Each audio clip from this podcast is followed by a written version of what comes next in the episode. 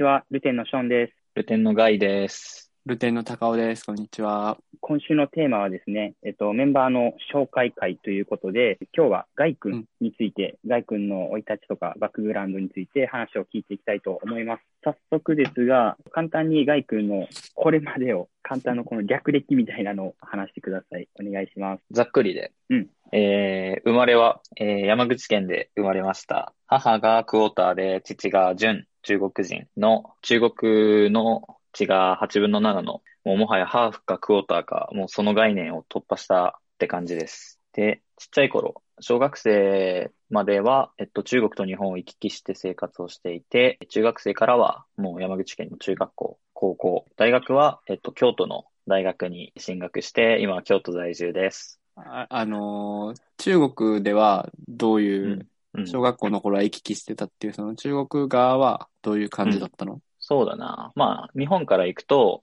日本はどっちかっていうと山口県だから、まあ、あったかい方だったんだけど、雨は降りにくいっていう環境で、まあ、日本っぽい環境というか、うん。ザ・日本って感じの場所だったんだけど、中国はかなり北の方、黒竜江省っていうとこの、えっと、ハルビンっていう町のちょっと離れたちっちゃい村があって、すっごい田舎で、もうなんか牛舎とかが走ってるようなところで住んでました。だから、夏でもすごい寒くて、夜は布団かぶって寝ないと風邪ひくぐらい寒いとこに住んでました。日露戦争の激戦地やね。ハルビン。高尾はね、すっごいそこに興味持ってくれるよね。そっか。いや、そうだよね。日露戦争の時も、冬はいなんかもう寒すぎてい一時休戦みたいな感じだったから、うんぐらい寒い。超寒い、超寒い。冬はもうマイナス30度とか行くぐらい。えもう、ロシアと日本の、ロロシアと日本じゃねえわ、ロシアと中国の、えーうん国境付近。だから、どうなんだろう。緯度で言うともしかしたら北海道より上かもしれない。ー、ああ、じゃあ結構やね。モンゴルとかは近いの？モンゴルはね、ちょっと遠い。モンゴルは結構西の方に行くから、どっちかっていうと、北朝鮮に近い。北朝鮮とロシアに近い。ここら辺の人ってやっぱさ、純粋な、なんていうか、漢漢民族っていうか、いわゆる中国人とはまたちょっと違う感じなのかな？どうなんだろう。でも多分、純漢民族だと思う。けど、おばあちゃんとかの話を聞くと、えっと、うんおばあちゃんがちっちゃい頃は、なんかロシアの子と遊んでたって言ってた。ロシアのちっちゃい子と。だから、ちょっと話せるって言ってた。ひいおじいちゃんはもう、ロシア語をバリバリ話せて、よくなんか、えっと、日本の、その、歴史かな？なんだろう。その、大学の先生がよく自分のひいおばあちゃんとひいおじいちゃんのところを訪れて、うんあ、の、話聞きに行ってた時はロシア語で話してた。うんうんうんええやっぱでもその辺に日本人が行くことが多かったのかな、当時。えっ、と、うん、多分満州の近くだと思う。うん。ひいおばあちゃんが残留婦人だから、うんうんうんもうまさに、あの、満州とか、あの辺だと思かじゃあ結構うん本当に日本史のど真ん中って言うとあれだけど、なんていうか、っていう感じだね。う。そうやね。いわゆる多分当時の日本人の一個の典型的な人ね生のパターンっていうか、満州に行って、うまいこと帰ってこれなくてっていう話だもんね。そうやね。もうなんかその辺の歴史にすっごい絡んでる で、人って感じ。一個気になってたのが、今、ガイ君ってさ、美馬架空外じゃん、名前。うんうんうんうん。それってなんか中国語読みとかはあるの？えっとね、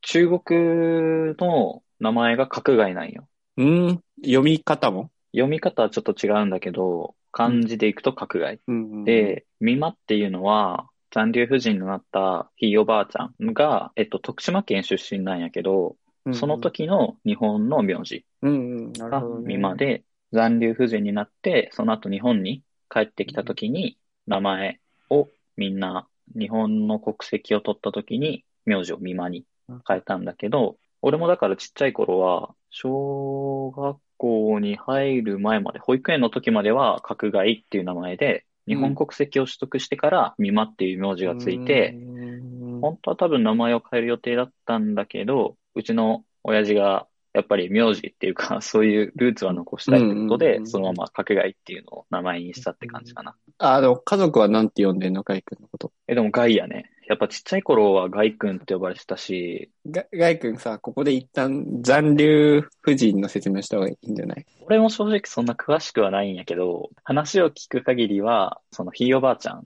が日本出身で、すごい頭が良かったらしくて、満州の日本語学校の先生として満州に行ったと。で、そのまま多分戦争があれこれあって、日本に帰れなくなっちゃってうん、中国に残留したまま、あっちの人と結婚して、家庭を持って、そのまま生活している日本人のことを、女性のことかな？女性に対して残留婦人っていうのかな？っていう、俺は認識です。高尾先生大丈夫でしょうか？いやいやいや、いや、多分合ってると思うけど、なんか、そう、周りにそういう人って多い、やっぱ。でも周りにいるのは純中国人が多いね。ああ、そうなんだ。うん、あんまりいなかったのかないたとしてもそのままうん帰化してないのかもしれない、日本に。中国人の人から外君を見たときは、あ、うんこいつ中国人だなと思って接してる感じ、それともちょっとなんか、こう、アイデンティティ的に浮いてるなって思うときはある？ああ、浮いてるなって思う。なんかやっぱりちっちゃい時はやっぱりそれがちょっとコンプレックスだったりはした。なんかどっちのスタンスでいれのば、いればいいのかなっていう。そっか。えじゃあ、日本にいるときも、ぎ逆に中国人のルーツがあるっていうので、ちょっと浮いてるなって思ったこともあるの感じ。うーん、思ってたね。なんか俺は、うん、勝手にそう感じてた部分はある。名前がやっぱり日本人らしくないっていうのが、角外っていう名前がね、やっぱりみんなからするとすごい違和感だっただろうし、そこはちょっと自分の中で、ちっちゃい頃はコンプレックスだったかな。それは周りの目がっていうより、割と自分の意識としてっていう感じ。そうだね。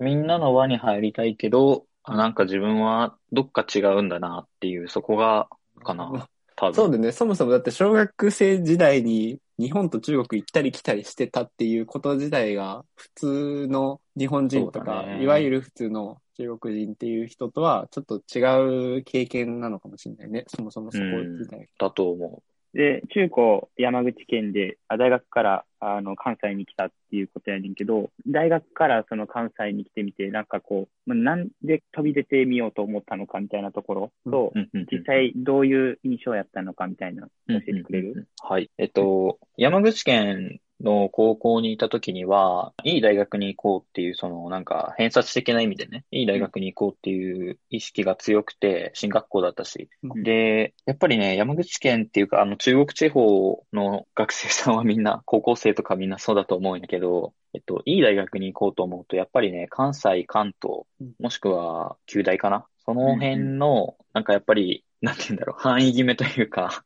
どこに行くかっていうふうに考えるんよね。地元からやっぱり出ることの方が多くて、その意味でどこにしようかなって考えたときに、関西かなっていうふうに思って、関西圏の大学を受験したっていうのがきっかけかな。うんそこが多分同じ悩みを抱えている中国地方出身の学生さん、中国地方出身というか、中国地方の学生さんはたくさんいると思実際その関西来てみて4年間やってどうやった？今多分もう5年か経ってる。と思う。そうや。ね。今こっちに来て5年目やけど、いや、来てよかったなって思った。多分、山口県にいるまんまでは気づけなかったことがあると思うし、あとやっぱり人もたくさんいる、まあ集まる場所だから、いろんな人に出会えるし、自分としてもやっぱり地元を出て分かってくる地元のアイデンティティもあるし、なんかそこは自分的にはすごいプラスに考えてることばっかりかな。あんまり抵抗はなかったん？そのもともと出てくることに。そうやね。抵抗はなかったね。どうなんだろう。山口県からは多分出ていく人の方が多いと思うんよねうん。俺は。多そうなんや分。うん。進学校の学生さんは特にやけど、やっぱり関西圏の私立、もしくは関東圏の私立は多分滑り止めで受ける人たくさんいるし、しかも関西圏、関東圏はいい大学もたくさん。まあいい大学っていうのはその当時の偏差値的にね、うん偏差値的にいいなって思う大学はたくさんあったから、どうなんだろう。別に意識高い低いっていう問題ではなく、当時の俺からすると、やっぱり その辺が魅力的に映ったし、もう一人暮らしするんだろうなって思ってた、自然と。そういうもんだったってことだよね。環境的に。そうやね。周りの人もそういう人が多かったと思高校から大学でさ、キャラ的にというか、性格的に変わったこととかはある、う。どうなんだろう。あんまり変わってはないかな。変わってはないけどうん、環境が変わると、なんか元に戻るんだなって思った、人間って。どういうこと？その、なんだろう、中学の入りたての自分と中学校を終えた自分っていうのはちょっと自分らしさがなくなってるんだけど、またデビューすると 元の自分に戻れて、また高校3年間でちょっと染まって、また大学デビューすると元の自分に戻るっていう、やっぱり環境が変化すると素の自分に戻るっていう面白いな。なんかそれ多分人によると思うな。そうやね。そこで成長していく人もそうそういるとは。思うんだけど、なんか俺の場合は、まあ多分成長している部分もあるとは思うけど、どちらかというと、より自分らしくいられてるなっていう。ガイ君のさ、うんその素の自分とか自分らしい時の自分って言語化するとどういう感じのガイ君なの？チームにいい影響を与えれる人だと思ってる、自分は。チームの潤滑油というか、別にリーダーになりたいとかそういうんじゃないけど、リーダーじゃなかったとしても、チームを盛り上げられる自信は俺はある。ムードメーカー的な方向なのかな？そうやね。とか、つなげたりとか、その辺の立ち位置はやっぱり、もしかしたらその中学入った時、高校入った時、大学入った時ってやっぱそういう環境が多いから。そういう意味でも自分のアイデンティティがよく見えるタイミングなのかもしれない。その、環境変わった瞬間って結構さ、自分らしくいるっていうよりかは、こう、頑張っちゃうようなうん。感じがすんねんけど、うんうんうんそういう時が一番、その、なんていうの、冷静に折れるというか、そういう。感じなのかな。なんか無理してないというか、多分ね、どっちかっていうと、俺の場合は、環境に慣れていくと、徐々に察するようになっちゃうというか、もう長くいるから、あの人はこうだろうとか、ふうに逆に考えすぎてしまうから、そこが俺の良くないとこでもあって、うん、長く同じ場所にいると、逆に自分が活発じゃなくなるから、環境が変わった方が、なんか自分らしくいられる気がする。なるほど。うん。ちょっと分かった答え気がするとして合ってる今。うんうんうん何も分かってない関係性だから言いたいこと言えるみたいな。そうやね。あそうそうそうそう。それ、そっか、そこをプラスっていうのはなんか、ガイ君のユニークなとこな気がするな。俺もそう思う。変わってるねとはよく言われるけど、でもそんな気がする。その、環境の、が変わっていくっていうところの話と、に近い話やねんけど、ルテン全員がアメリカに行ったことあるっていう、そのアメリカ、特にそのカリフォルニアに全員足を踏み入れてて、そうやね。まあ、ガイ君やと大学3年生の時やったっけ？そうやね。大学3年生の時に、もういわゆるシリコンバレーってやつですよね。その、なんかそこもさ、結構思い切った、なんか飛び出し方な気がしてんねんけど、それのきっかけとかは何やったの、きっかけは、大学入ってからは、どっちかっていうと、やりたいことをやるっていう風に自分は、ベクトルが向いてて、俺はバスケずっとやってたから、バスケをバンバンやってて、あんま勉強してなかったんだけど、やっぱり3年生になってくると、進路が見えてきて、まあキャリアのことを考え始めるきっかけとして、ちょうどアメリカっていう選択肢があったから、アメリカに行ったっていうのがきっかけかな。知り合いとかおった状態で一緒に行こうみたいな？ああ、一緒に行こうって、まあなってたけど、でも多分言ってたと思う。そのタイミングで。何か変えないとなっていう意思があって、その時に。っていうのも、やっぱりサークルで主に活動してたんだけど、うんそのサークルが3年生の秋に引退する。引退っていうのはそのリーグ戦みたいなのに出てて、関西圏のね。それで最後の試合が、えっ、と、3年生の、えっ、と、秋に終わるから、そこで実質引退。で、言ったら自分の中でもバスケはそこで一区切りになるから、それが終わった後にどうしようかなっていうのを考え始めるのが3年生で、そのきっかけです。そういうことか。だからそのバスケが終わって、そのタイミングでもう一個なんかこう挑戦というか、あのキャリアそうやも考えて飛び出そうみたいな。そうそうそうそう。まあ何もないなって思ってたし、自分自身に。結構なんか思い、思い切ったというか、なんか国内のインターン行くとかでもわかるやん。うん。思い切ったっていうよりは、どっちかっていうと気楽な気持ちで、まあ気楽にアメリカ行くとか言ったらなんか怒られそうやけど、うん。でもその時は、挑戦、まあ、でも思い切ったのか、そういう意味で行くと、行こう旅行じゃないもんね。そうやね。旅行ではないから、行って、それも一つの自分のアイデンティティになればいいかなって思ってたし、意識高くなりたいなって思ってたから、そう、アメリカに一回行ってみようかなっていう。やっぱり英語もね、話せるようになりたかったし、その辺のきっかけもあって、アメリカを選んだね。それきっかけでなんか変わったこととかある？ああ、でも自分の中で結構大きいきっかけだったかなってすごい思う。っていうのも、結構自分はアイデンティティがあるというか、普通の人とは違う部分がたくさんある。特に日本で生活している分だと、シンプルにその中国人の血を持ってるっていうところもアイデンティティだし、中国と日本の両方の文化を知ってるっていうのも多分普通の日本人の人じゃ持ってないアイデンティティだと思ってるし、その部分が昔は結構コンプレックスだったというか、まあ良くない方に考えてたんだけど、アメリカに行って、まあやっぱりいろんな人がいて、前向きにやってて、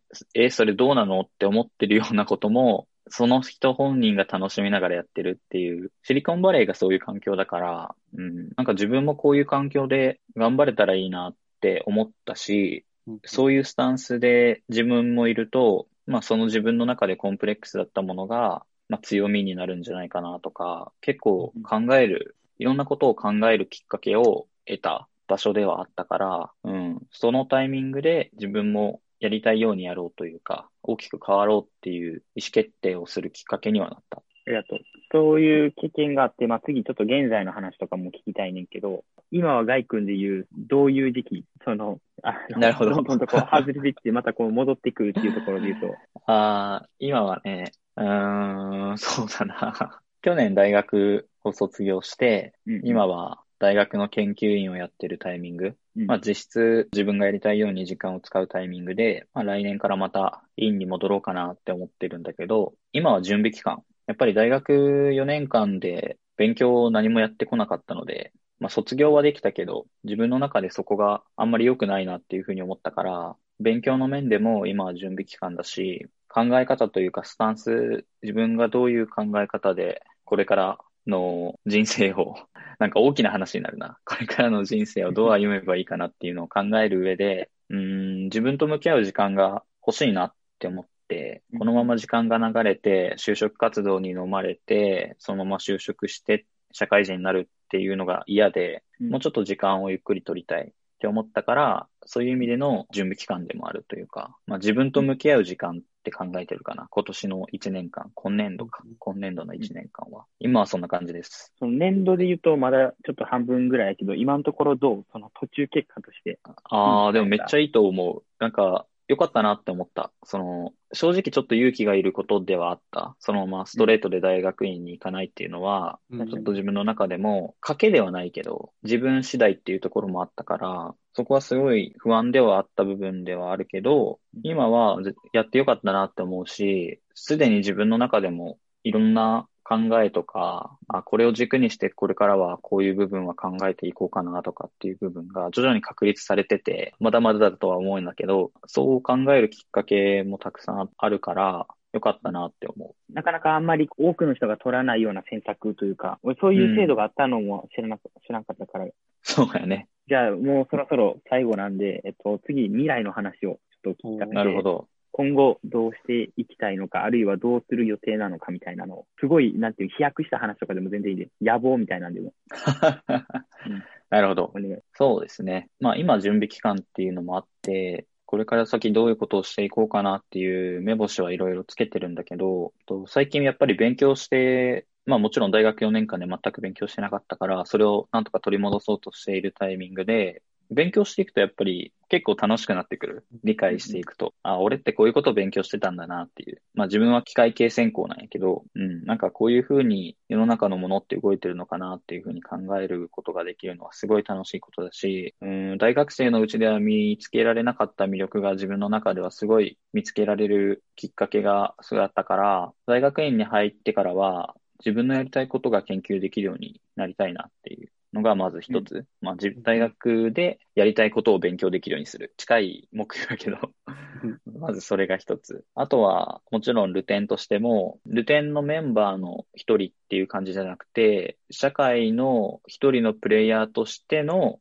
スタンスで、その人が属しているのがルテンっていう形が、俺的にはいいのかなって思ってて、まず一人のプレイヤーとして強くなること、社会で。っていうのが、今近い目標の一つ。近い未来はそれをしようと思ってるんやけど、遠い未来か。ガイ君家族欲しいんでしょ？まあ、将来や、うん、まあまあまあ、そのうちはね。ガイ君って結構ちゃんとした暮らしをしたいみたいなのはあるよね。まあまあまあまあ。子供は欲しいなって思うよ、将来は。欲しいなって思うけど、別にめっちゃ教えたりしたいなとかじゃないかな。なんか、うんうん、だいぶプライベートな将来の話だけど。いや、大丈夫。する。自分がやりたいと思ったことをやりたいかな。う。うんん。特にそれで社会貢献できたら最高だなって思う。自分がやりたいことで。なんかざっくりやけどね、そこは。あとはおじいちゃんになったらカフェでも開こうかなと思ってる。ば場所は、場所はね、富士山のてっぺんとかでやりたい。おお、尖ってるな。富士山のてっぺんとかで、ピザ屋さん、ピザ兼カフェやりたい。あ、いいね。てか、実家が料理屋さんやから、そうなっちゃってるのかもしれない。自分もなんかいいなって思うし。え、でもみんなないなんか飲食店っていうかさ、そういうカフェ開きたいみたいな。俺の友達でカフェ開きたいってずっと言ってる子はおる。カフェに。年取ってからはね、人とつながれよ、つながれるようなことしたい。今は、うーん、自分磨きというか、うんそういう時間だと思ってる。でも別に年取ってからやりたいことやるとかじゃなくて、やりたいことをやり続けて、リタイアしていきたいなって思う。まあ何をリタイアとするかはわからんけど。永遠にリタイアしないっていうのもありやね。ぽっくり、なんか80歳ぐらいでぽっくり行くのも楽しいかなって思う。リタイアせずに。もう一みたいないいかも。でもうん。そうやね。はい。OK、ありがとう。じゃあ、はい。今週はガイ君の紹介でした。ありがとうございますありがとうございます。はい、ありがとうございました。